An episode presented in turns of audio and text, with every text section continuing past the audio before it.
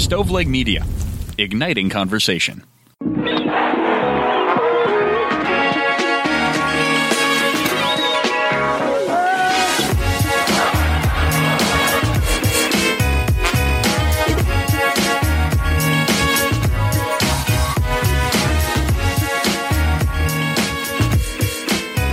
Welcome to the fifth episode of the Pulling Tarp Podcast. I'm your host, Bobby Coon. You can find me on Twitter at it's R A Coon. That's I T S R A C O O N.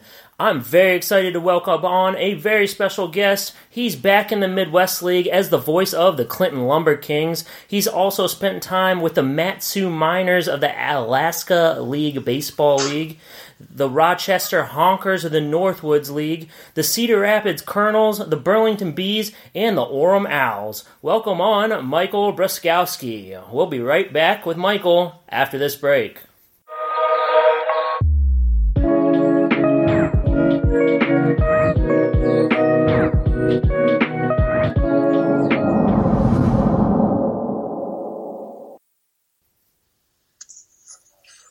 Hey, Michael, w- welcome on to the Pulling Tarp podcast. How is the preparation going for the season there in Clinton?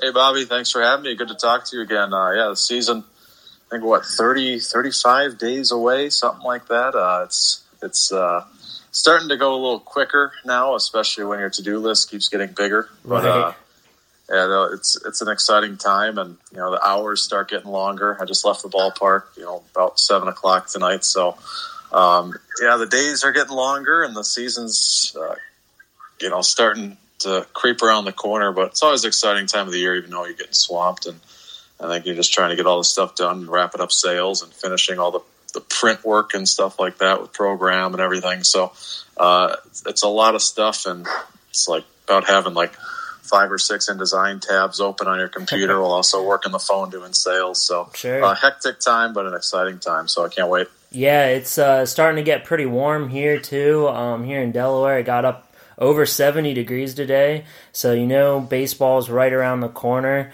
Um, I don't miss staying at the ballpark uh, during this time of year. I left work at exactly like 10 after 5 today. So that was nice. Um, how does it feel to be back in the Midwest League after spending two seasons in the Pioneer League with Orem? It's great to be back in the Midwest League. You know, first four years of pro ball, and I guess it's like five years of my intern year in Cedar Rapids. So, uh, a league I love and a league I grew up going to, growing up in the Beloit area. So, uh, it's awesome to be back, and uh, a lot of the same faces in terms of the broadcasting and media relation people in the West Division and East Division are the same. So, uh, it's going to be fun to see them again, and uh, it's also back nice to be back in full season. I love my time in Orem, and I love the Pioneer League. Rookie ball is a little bit of a different animal. It's uh, you know seventy six game schedule, and it, it goes really quick, and you're kind of in a in a situation at the end of the year where you're excited it's the off season, but you're, you're like, oh, that was it. And you want a little more, so Right. uh, it's, it's cool to be back in, in the Midwest League and uh, especially the West Division, and it's going to be nice to see everyone again. And um, but it's also going to be, uh, I guess, not so nice experiencing April baseball again. Sure, sure. I always thought like having a full time job in short season would be nice. Um, I interned for the Williamsport Crosscutters in the in the um, oh, what league is that in the, the New York Penn, the, yeah. the New York Penn League, and um, yeah, it was just so nice. Like our first game, like opening day was June fifteenth, and like yeah, it was just 35 home games, and it was it was really nice. I always thought it'd be nice to work full time in short season.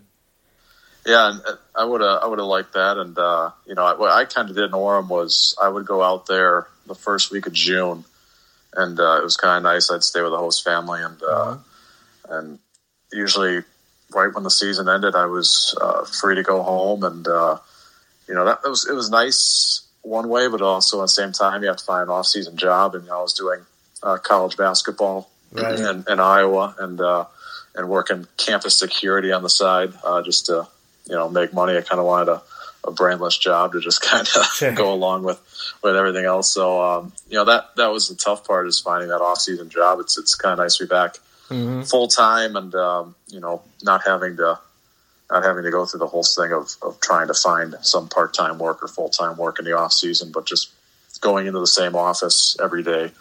Uh, it's nice to be back full time and especially back in full season. Yeah, yeah. I'm, I know the Midwest League is glad to have you back. Uh, can you go into a little bit of detail as to what's going on in Orem? Uh, I mean, I've read what's on Ballpark Digest, and they had an agreement in place to move the team to Pueblo, Colorado, and now there are rumors about them moving to Edmonton, Canada. Yeah, I don't know too much. I wasn't in, in the know. I know, obviously, we released a press release about moving to Pueblo, and things kind of fell through, and I think we're staying in Orem.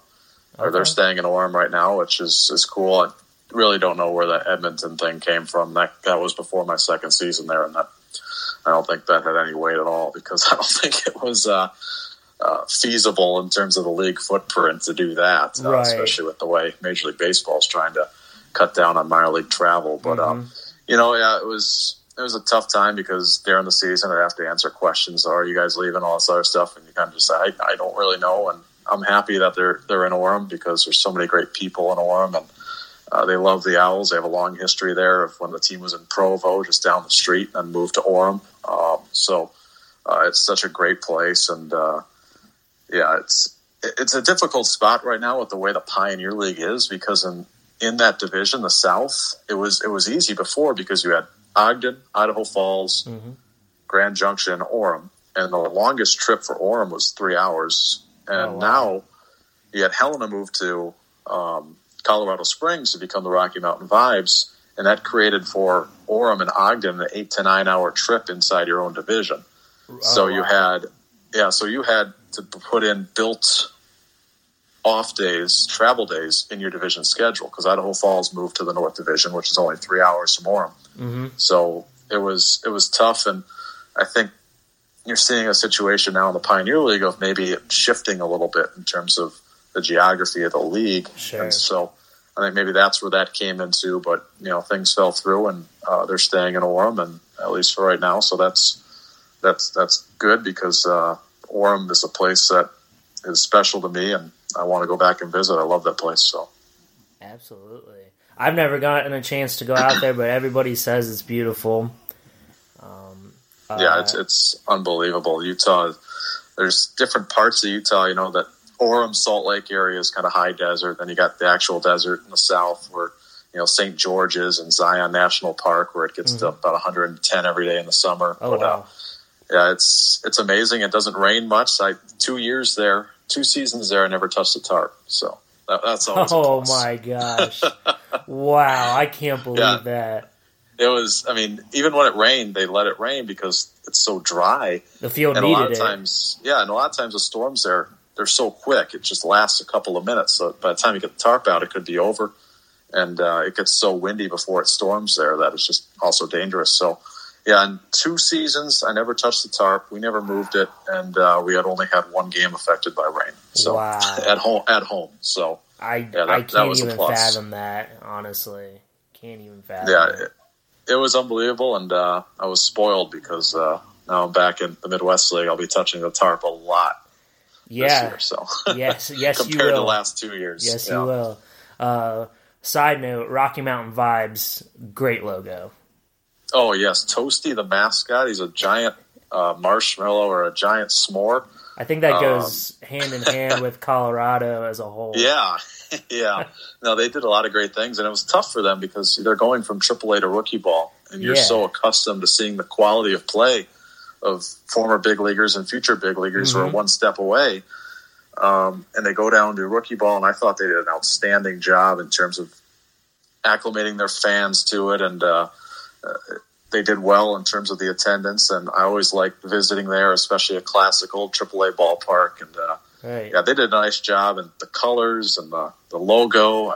You know, one regret I wanted to get a picture with Toasty the mascot, and I never did. And oh. I know one day we showed up at the ballpark early, and he was doing a photo shoot how popular that name was and the team name. I think he was doing a photo shoot. I think it was for ESPN or Sports Illustrated. Really? So that's how that's how popular their rebrand okay. rebrand was last year.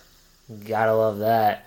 Um, yeah, it was cool. Yeah. Uh, so you're you're back in the Midwest League. um, with a smaller front office staff um, that you and I are both familiar with. Uh, can you go into detail about your duties during the season and during the off season? I know you just rejoined. Um, you know, you joined Clinton here. What, uh, uh, like six months ago, maybe? I started uh, second week of January. Okay. So, yeah, recently. So yeah, um, you know, my my job in the off season, I handle doing sales, um, which I kind of got a late jump on, just starting yeah the first week of January, and um, and then a lot of my off season work consists of uh, updating the media guide, um, getting the program ready, magna schedule, pocket schedule, you know, poster schedule, uh, all that stuff. And well, right now it consists of trying to learn a whole new website set Mm. up for MILB. I know all the other people out there I don't miss uh, that at that are have my job are extremely happy about that. But uh, um, you know, it's it's getting that stuff ready, and um, right now starting to get commercials ready, and and then during the season, obviously, it's uh, my broadcast work and the media relations work, and I also handle the player appearances, which is what I did in Burlington, and uh, uh, the calendar's starting to fill up on that, and so a lot of the same stuff I was doing in, in Burlington. So it's kind of trying to remember the stuff I was doing two years ago before I went to Orem. So uh, basically a lot of the same stuff. And, um, you know, with a small front office, you've, you've got to do a lot of different things, which hmm it can be, can be frustrating at times, but it's also good for, good for your resume because you get experience doing so many things in different areas and different roles. Absolutely. Uh, what's the hardest part about selling advertising in a town like Clinton? I'd say the, the toughest part about it is is kind of a lot of the businesses that teams in small towns are dealing with. They've been dealing with them for a long time, so Mhm. there might be less new businesses out there in a, in a small town, but it's also you're the new guy in town. So a lot of these people are used to dealing with other people, and uh, right. yeah, you know, you're it takes a while to kind of build those relationships, and especially if you're going in cold and cold calling businesses, and Yeah. they don't know who you are, and you just join the team, and you know that that can be that can be difficult. So there's a lot of different challenges in a small town, but I also think it might be a little easier in in some regards because in a lot of small towns you're the only the only attraction maybe in terms of advertisements. So there's less places to spend your advertising dollar, which I think can help can help the baseball team and help you as a salesman as well. Right, right.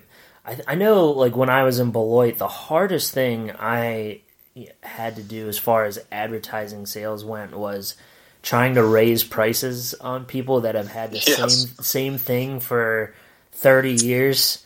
And they've been paying the same price the whole time. And then when you want to go up like 10% or something like that they flip their lid. Yeah, yeah, and and you, you call them, and yeah, as you mentioned, they've had their they've had the the price kind of locked in, and you're trying to upsell them a little bit. mm-hmm. But the first thing they hit you with is, "I'll just do what I did last year," and you're like, "Okay, can we interest you?" No, I'll just do what I did last year. Okay, all right, right and you don't you don't want to piss them off too much because No. you still want their money yeah, but yeah yeah. So I, I mean, at, at the bottom, or at the end of the day, I guess you're you're just trying to at least you know keep the revenue you had last year. So even if you're you know have a a business that's been paying six hundred dollars for the same thing every every year for the last ten years, you know you're, you're still getting that in, even if it's less than maybe what a new customer would be paying. So yep you know it, it, it all equals out. Right, right. Um, you and I have both worked for a lot of small front office staffs, like I said before. Uh, what are some of the struggles of that and some of the best parts? Like, like in Beloit, my last year there, we consistently pulled tarp with four or five people. I'd say that one right there. Yeah, Yeah. Uh, the the tarp pulls during the day, not when like the, the, the game day staff there. 'cause that's the easiest part. Right, in-game right. tarp pulls are the easiest. Well, especially for me being on the radio because I usually don't have to do the in-game tarp pulls. But uh, yeah, stuff like that, um, and kind of I would say off-season projects. Like I'm, I'm talking about kind of those October November projects. I remember in Burlington, all front office, we we all worked and we all repainted and renovated the clubhouses. Mm-hmm. Um, I tell you, my four years in Burlington, I learned how to paint.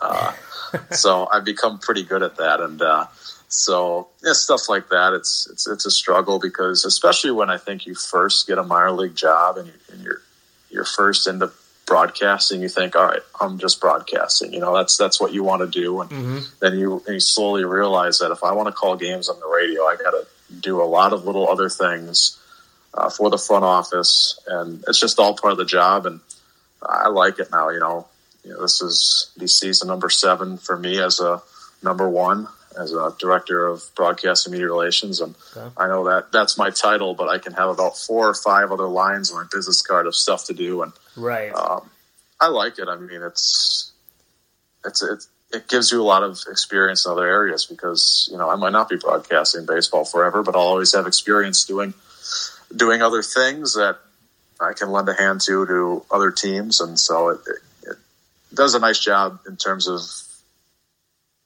building experience in different areas working in a small front office. Yep, you're absolutely right. Couldn't agree with you more. Um, I didn't put this on the outline that I sent you, but uh, what was it like working for uh, one of the one of the few women GMs in Burlington?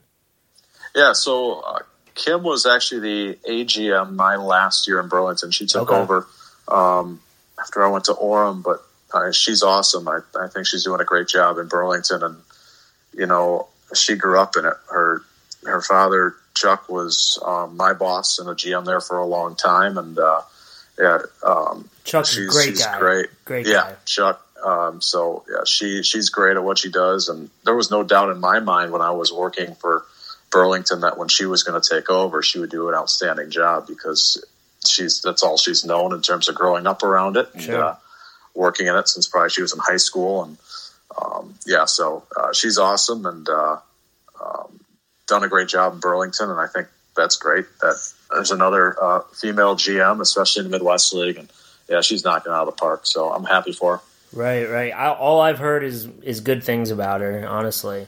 Um, yeah, and it's cool because you got the in baseball in general and um, in sports, you're seeing more women um, start to um, to take bigger roles, and I think that's awesome because it's it's not it shouldn't be a, a male dominated industry because I mean both male and women can add so much to the game, and uh, Right. you're seeing it in terms of minor league, um, you know, staffs in terms of scouting and everything else. So mhm. you know, I think it's great. You know, the, the female broadcasters in, in minor league baseball do a great job, and so it's it's awesome to see uh, more women start to start to join baseball and, and work in minor league front offices. Yeah, I totally agree. I kind of wish at this point in my career that I would have had more experience working with women uh, because I went from working with all men base almost my entire career. Now, like now there were there were some women like sprinkled in there, but um, now I work with all women. I'm the only man Yep. in the office,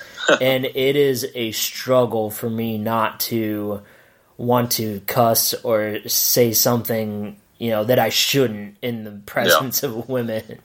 but that's Yeah. you know that's part of working in minor league baseball is like you just kind of let it fly.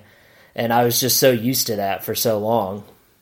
Yeah, no, it, it's cool to see, and uh, I'm happy because there's so many women deserving of of working in this profession. I'm happy that they're they're getting opportunities now that they fully deserve, and they're you know they're so good at their jobs. And you know, talking like Kim and Burlington, um, you know, I remember she was I think this year was the Rawlings uh, uh, Women Executive of the Year. I Yeah. think I forgot what the award was, but I know she won it a few years ago too. And so uh, it's cool that there's it's more diversity in minor league baseball. I know Pat O'Connor, the minor league baseball president, you know, has been pushing that, and it's awesome to see. So really exciting times, I think, for our industry. Absolutely, absolutely. Uh, you and I have talked about it before, but kind of just go into and tell the listeners what it was like to work in the Alaskan Baseball League. It sounded so awesome when you when you were explaining it to me in Beloit. Yeah, that, that was fun. So that was my that was before my junior year of college, or well, one of my junior years. I was there long enough, um, but uh, I just got done with my intern year with the Cedar Rapids Kernels. I was a number two broadcaster. I kind of did it backwards because I was going to a junior college in Cedar Rapids and just kind of latched on there and Okay. um, was lucky enough. So the next year I was kind of looking again at the summer college ball and you know being uh, on the air every game and opportunity camp in Alaska. I don't really remember. I think I was just cold emailing GMs um, in every summer league, and I got to talking with a few teams. I was talking with a team in the West Coast League and some others, and then Alaska emailed me back, and um, Pete, the GM there at the time, said, "Oh, usually, usually it's been getting two guys from Syracuse the last few years, but we can look, you know, elsewhere." And right. I think you know it's kind of they were getting guys from Syracuse and uh, being recommended, and I don't think they had anyone that year, so I started talking to them, and me and another kid, uh, Matt Dudas, who um, spent some time in minor league baseball as well. Um, he went to Millersville, uh, okay. uh, Pennsylvania, yeah. and um, so we were the two broadcasters for the minors, and um, we went out there, and I kind of looked at it as not only for baseball but for a, a cool summer vacation because when sure. would I ever get the chance to go to Alaska? Right. And so yeah, we went out there and uh, broadcasted the whole season with the Mat-Su Miners. It was a it was a fun experience because uh, Mat-Su is in Palmer, the Mat-Su Valley there, okay. uh, kind of near uh, about an hour north of Anchorage. So it does get dark, but it doesn't get dark till about three or four a.m. and only for about two hours. Wow! In the summer, so it was cool because we'd get done with games at um, you know ten o'clock and leave the ballpark at ten thirty, and the GM and his wife would have um, all the team and broadcaster and staff over their house and we have dinner. It was every home game. So we're wow. eating dinner at 11 at night and out playing, you know, throwing the football around. It's sunlight. And uh, so that was neat. And uh, Matt, my broadcast partner, was on the golf team at Millersville. So mm-hmm. he's a really good golfer. And so I'd tag along. We go golfing. And we went golfing at midnight one night in Palmer and the sun was out. And, wow. Uh, it was, it was pretty cool. It was an amazing experience. We got to go hike a glacier on the team off day and um, there's been a lot of uh, a lot of cool, I should say, a lot of good broadcasters who have kind of had the same experience with the Mat-Su Miners. I know Emma in Lexington was there. Um, okay. Kevin Kevin Brown was there for a while. Mm-hmm. There's uh, a few others. Um, Kevin Peel was there. So there's a lot of us who are now in minor league baseball or have worked in minor league baseball that were at the Mat-Su Miners who probably experienced the same thing I have. And yeah, it was it was fun, and uh, it was definitely a summer I'll never forget. Wow, it sounds like a really amazing experience. Yeah, it was it was cool. That was a that was a cool summer, and uh, um, yeah, going to see um, you know the different national parks up there, and uh, yeah, that was that was neat. And I almost remember all of the other stuff more than I remember the baseball stuff from that summer. Sure, sure, I can certainly understand that. We'll be right back with Michael right after this break.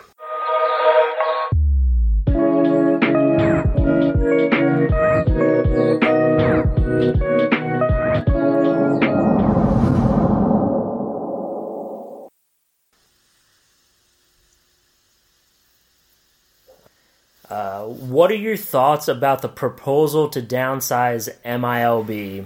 That would certainly include a few of the teams that you have worked for in the past and currently, right, Michael?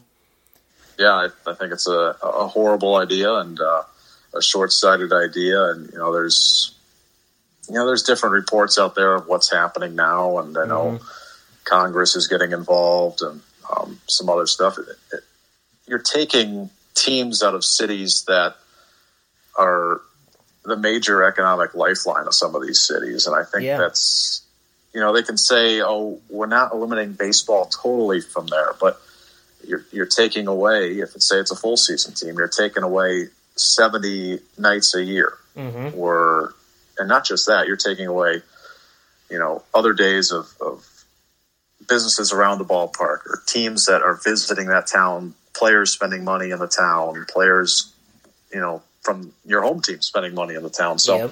it's just gonna it's gonna hurt cities economically, and and I think maybe you know a way of paying the players less, or or a way of saying they're going to pay players more by getting rid of the amount of players they have when you know they they could possibly or more than certainly pay players more and keep the number of players that they have the same. So you know it's it's kind of whatever, and you just wait and you're hoping for good news, and it's just it's it's tough when you're working and kind of working under that cloud, but right. just kind of keep, keep your head down and keep at it, and uh, you're hoping that it doesn't affect the cities in this country that rely on a minor league baseball team. You know, I've worked for three of those teams mm-hmm. um, now: Clinton, Orem, and and Burlington. So I'd, I'd, hate to see any of them go, and that goes for all those teams on the list. So it's right. cool though that uh, those teams and those cities are getting support from not only the House but the Senate and uh, mayors and governors, and Right. it's it's neat. And there's a if anyone wants like kind of a reference to what's going on, maybe not to the scale that it is. There's a book from 1990 uh, called The Waterloo Diamonds. It was a Midwest League team. Um, that was the last real war between MLB and MILB Okay. and in terms of in terms of the PBA. And Right. that book goes into great detail on the struggles that happened back then. So if anyone's looking for kind of a historical reference, I, I'd recommend that book. I read it not too long ago, and it's kind of helped me understand a little bit what's going on, even though that book is now about 30 years old. But Okay. um, so I thought I'd put that out there if anyone's up for some reading. But yeah, it's just a, a tough situation, and I'm praying that it kind of all gets resolved and we don't lose any teams. Yeah, that sounds like a good read. Uh, but I, I just think like, you know, what would happen to a city like Clinton or Burlington or Beloit or Williamsport or Orem or Hagerstown or you know, there's a bunch of teams that we could name. Like, what would happen to those cities if there wasn't minor league baseball there anymore? Yeah, it's kind of scary to think about. um, especially you're talking about you know small cities. I mean, oh, Burlington and Clinton are kind of the same size, about 26, 27,000 people. Um, uh, you know, not too sure about a lot of those eastern cities though are under hundred thousand. So Right. um, cities that are relying totally on their baseball team to bring in economic value to the city. That's it's scary to think what will happen if those teams don't exist in some uh, form because you know it's just a lot of lost business, and you've seen what lost business does to a lot of cities around the country in terms of what happened in the automotive industry. So um, Right. yeah, it's scary, and um, that's probably the biggest thing of it. There, you just worry about what happens to to these towns when they've had something this long that they can you know kind of rely on, and then all of a sudden a, a billion dollar industry kind of takes it away. It's uh, a little frustrating. Yeah, absolutely. I'm hoping for the best as well. Um, obviously, don't want to see cities cities like that that are dependent on their minor league baseball teams to lose them. Um, so, you travel with the team. Mhm. Where's your favorite place to travel to in the Midwest League? You know, favorite place, and I think this is just because I'm from that area. I love going to Beloit because I get to stay at my parents' house. Uh, so I, when we go there, a lot of times I'll drive. Yeah. Um, and I'll spend the whole weekend at my parents' house or the whole series. And they live about 40 minutes from the stadium. So um, there, but also I love going to Appleton. Okay. Um, I love, I love that city and uh, stadium food is incredible. Um, Yeah. but uh, so I don't really, I like them all to be honest. So it, it's tough, but I would say in the Midwest League, those two. Um, in uh, in the Pioneer League, I loved going to Idaho Falls. Okay. Um, so uh, yeah, the, but yeah, in the Midwest League, it's it's Beloit just because I get to get to sleep in my childhood bedroom. I can respect that. Uh, where's where's the your worst favorite place to go in the Midwest League? You know, I, I told uh, I told Nate Believa this uh, last uh, last week because I kind of got answered the same question on a on a radio show, a morning show here in Clinton. Okay. It has to be Peoria because I think I can count on on two hands how many wins I've called for for my teams in Peoria, and it feels like every time we go there, we get walked off. Okay. So I think uh, I got to say Peoria for that one, just because every time I broadcast there seems to seems to lose there. All right, all right. I can, I totally get that. Nate's gonna come on at some point. He Facebook messaged me and said that he listened to the episode with Joe and he and Yep. he liked it and he wants to come on at some point. So I'm gonna be in talks with Nathan Believa about coming on. Um, yeah, you can tell him I said I don't like going there because I always always call losses there for my team. I certainly will tell him that. Awesome. Uh, what's your favorite concession food item in the Midwest League? I think it's it's a lot of broadcasters' favorite one. It's a Snappy Burger. Yes. that I mean, that one right there, all the cheese. I mean, it's got to be the Snappy Burger, hmm uh, or well, now it's my home ballpark, but the Garbage Pail here in Clinton is a pretty good one too. Um, Joe Brand said that his favorite was the Snappy Burger, but he also I said, respect Joe. but he also said Beloit was his least favorite place to go in the Midwest. which Oh, that's that's also his only commuter too. Yeah. So I mean that's fair. I understand. um, can you go into what's in the garbage pail? I've had it once, but I forget what what's in it. I know it's a bunch of fried food. Yeah, so it's all our fried food. Um, I think it's like you know onion rings, mini tacos, mini corn dogs, uh, chicken strips. Um, I forgot what else, but it's all into one. And I'm pretty sure the calorie count is about four days worth. Yeah, But sure. um, I used to have I used to limit myself to one a year when I was at Burlington. We'd come to town, I'd be like, all right, I'm going to have one garbage pail a season. okay, So I'm going to have to really watch myself this year with being here 70 games a year. yeah. I don't remember exactly what's on the menu in Clinton, but I remember there's not a lot of uh, options as far as watching your weight and health and stuff like that. Am I correct in saying that? Yeah, it, it, it's hard to. Uh, I think a lot of places it's hard in minor league baseball if you work in it to watch your waistline. Uh, one trick I've been uh, lucky to, or um, been trying and been successful with it. It's all relative in terms of successful, but uh, um, just ordering the chicken sandwich and just eating it without the without the bread. That's probably your most healthy option. Okay, I know. Um, I think Kane County does a turkey burger. okay, I believe as long. I mean, it's been two years, but uh, I think they do a turkey burger. I know in, in the Pioneer League, Missoula did um, did like a, a vegetarian burger or whatever that was pretty good. So Okay. there's there's certain ways, but yeah, it's so hard to yeah. watch your weight. I, I always tell people I gain weight during the season and then just try to lose it in the off season. Yeah, so that's it's, what it's I've kind of inevitable. that's always what I've tried to do too. Uh, so Yeah. I'm ho- I'm hoping being out of the game will help me a little bit in that Yeah. aspect. Um, when I was in Beloit, I you know people kept on complaining that there was nothing healthy on the menu, so I did get turkey burgers, and Okay. I thought they were delicious, right? I love turkey burgers. Um, But w- I ordered one box of them, and it took the whole season to go through. So no one was buying them. Yeah. Exactly. People say they want healthy things at the ballpark, but they don't really mean it. Yeah, I mean, you're at the ballpark and you're drinking a beer. You're not really thinking, you know, okay, I'm already drinking a beer. I might as well just get a regular burger. Right. At that point, yeah, you're absolutely right. Um you like to play video games, right? I do, yes. All right. Uh, it's usually what my off time consists of. All right. I I knew that uh, from from us talking years before, and then I also read it on your Clinton um, bio on the website. That's my standard. Yeah, that's my standard. What do you do when you're not at the ballpark? Sleep or play video games. Yeah. Are you excited that MLB The Show is going to include full minor league rosters and teams? I am. Yeah, and I, I've always kind of been able to play.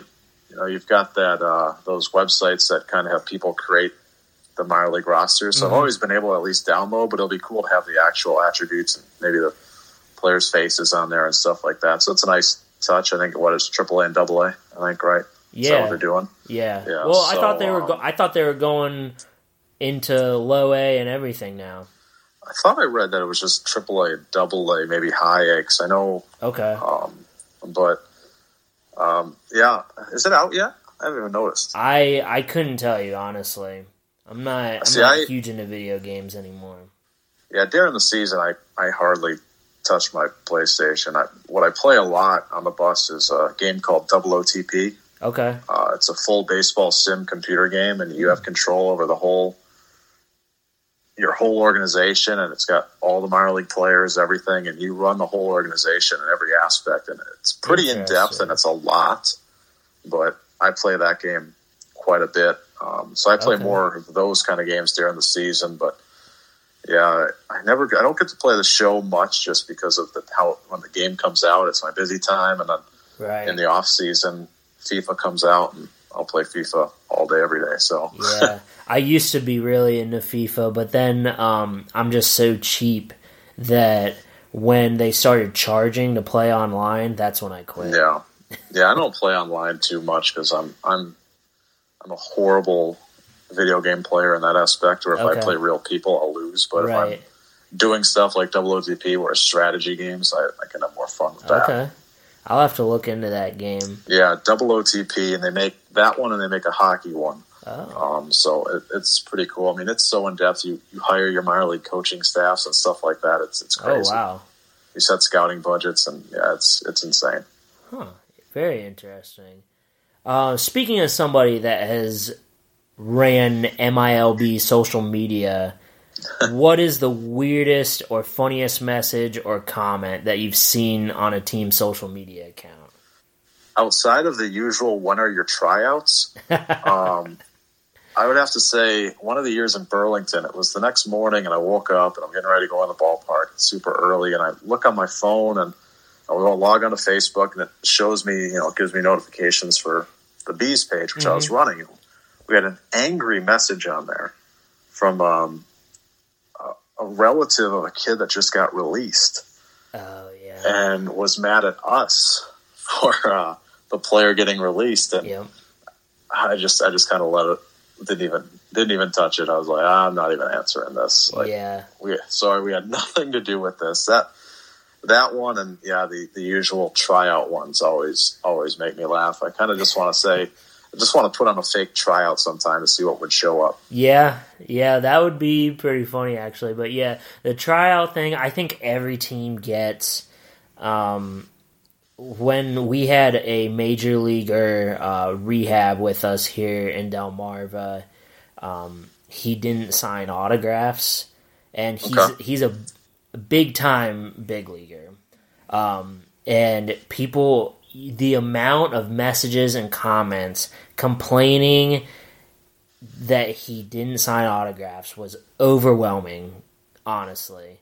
Um, so that was something. And then in Beloit, we used to get this guy that would always message us and ask for pictures of the inside of Snappy's costume. That's pretty creepy. For for what? I, I Actually, don't don't wanna know. I I think he was trying to replicate it or something like that. Okay. But like I just didn't message him because it was super creepy. Yeah. I remember when I was in the Northwoods League in college and I ran the social media for that. And I would post on Facebook and Twitter before I'd post the game story, I just post a quick, like, what happened in the game, score. But it always start mhm. with a headline. And I think we lost, like, we lost all the time that year. We were the worst team in the league. So Okay. I was constantly trying to figure out different synonyms for losing, you know, in terms of beaten, you know, defeated. And there was this guy, an older guy, who would comment on every one saying, "You need to find more words for loss," and and I'd use the words like, "You used that two days ago," and I was, "Oh my god!" and so so by the end of the summer, it was just a joke. I just started using the same word every Yeah. time just to, just to irritate him. um, yeah, social media is. I tell you, it's uh it's an interesting place, especially when you're you're posting for for your team and you're dealing with the public. Yeah, it's I mean it's great in the aspect that you can tell everybody what's going on in you know in a couple different places, but then you get uh, you know people that don't have lives that want to uh, want to say that you like the same word Yeah. for lose every time. Yeah, he, he would always get mad when I said honkers were downed by whatever, and he'd be like, "You used that word two days ago." Wow. Yeah. Goodness gracious. Um, where can our listeners find you on Twitter? Uh, it's MP Brosko, B R O S K O. Um, I will warn you, I tweet about professional wrestling, so it's kind of nerdy right there. But uh, um, yeah, that's where you can find me at uh, on Twitter uh, at MP Brosko. So I don't think I tweet about too many interesting things, except for I tweet a lot about the Milwaukee Bucks, so that can be probably annoying. But that's what the mute button's for. Hey, uh, we'll see you in the Eastern Conference Finals. So yeah, I don't know. About to probably losing our third in a row tonight with all our injuries. Well, we have. I mean, the Sixers have a ton of injuries too. I mean, Simmons and Embiid are both out for a decent amount of time. Actually, Embiid might be, might be coming back here soon, but Yeah, though they've had some good games against each other this year, so that would be a fun series. Yeah. thought we were going to get it last year. I thought you guys were going to beat the Raptors, I know. I well, we couldn't do um, it either. man, I was I was in a bar and just Kawhi Leonard made that fadeaway shot, and I was Yeah. I couldn't have been more pissed off in my entire life. But Yeah, we were we were up 2-0 on the Raptors and then lost four in a row. That was a story of a Milwaukee sports fan right there. yep, yep. Um, what's your favorite player's walk up or warm up song over your baseball career? One that you're probably quite familiar with, uh, Joe Benny, Oh, coming up to uh, Benny and the Jets. yes, that I was mean, good. you can't get any more perfect than that. Uh, that one, um, for two of my years in Burlington, we had Trevor Gretzky, uh, Wayne's Wayne Yeah. Gretzky's son, and he would always have the most interesting walk-up songs. And one season, he used uh, uh, what's that song that they covered in? Um, oh, Total Eclipse of the Heart. Okay, So he'd come up to Total Eclipse of the Heart, but every time he came up, I'd always think of the Dan Band's version from Old School. uh huh. Um, but uh, he would always come up to that. Uh, that was probably my favorite. And then Orem, uh, Francisco Del Valle would come up to Triple H's song from Oh, nice. wrestling. So uh, those are probably my favorites. But yeah, that that uh, Benny and the Jets one, Joe Benny for the Beloit Snappers was that was probably one of the best in the Midwest League in a long time. Shout out to Joe Benny. He's uh married and living in Beloit now. Oh, is he? Yeah, So- he um he married one of the promo girls. Okay, yeah, he well, he had uh, the best the best walk up song that year. I mean, Yeah, you almost had to. Joe Benny, Benny and the Jets. I mean, you had he, to. he had to do it. You're you're right. Yeah, Joe Joe Benny. Um, yeah, I just I just I saw him in a bar in Beloit in like January before I left, and I was like, "Hey, dude, what are you doing here?" He's like, "Oh, I live here now." I was like, "Oh." That's kind of cool, especially in the smaller towns, seeing how many um, players or coaches stay behind. I remember in Burlington, a former Cubs pitcher, Derek Patello, he was um, a pitching coach for Burlington back when they were a Reds affiliate in the late 90s. Mhm. Uh, he, I think he played two seasons with the Cubs, was a relief pitcher, and um, met his met his wife there, and so he was coaching in the Marlins system. But he Yeah. still spent his off seasons living in Burlington. So I'd see him at the YMCA, and then Oh wow. when I was working for the Bees, he'd come in to the office in February, and he would use our batting tunnel to get his arm in shape for throwing BP before spring training. Okay. So it's just kind of cool to to learn about um, the former players that are living in town and working, doing stuff for athletics with Southeastern Community College. We always have had uh, a Cordero on the team, and his their dad played for I think the Burlington. Uh, I think when they were the Braves, maybe, but Okay. um, stayed in town and uh, got married, has a family, and so it's always kind of kind of cool to see what those guys do uh, after baseball and where their lives take them. That was a good talk, catching up from those uh, summer nights in that Beloit press box. Absolutely, absolutely. Well, I want to thank you so much for for taking the time to come on, and I hope you can be a recurring guest and and just trying to get uh, the Pulling Tarp podcast on the map. Um, tell tell everybody you know. Absolutely, Oh, we listen in the Clinton office. I was telling you before we did, uh, started recording here that we kind of uh, Tyler Ullman and I will put on some some podcasts and in the in the morning when we're just kind of sitting there working, and we'll, we put yours on. I think we listened to Joe's, uh, Joe Brand's, Okay. Tim's. So it was, uh, yeah, um, definitely getting the word out there, and I'll put out retweets when you release new episodes. So definitely, it's a it's an awesome idea. Like it, All right. Thank you so much, man. Appreciate it. appreciate it.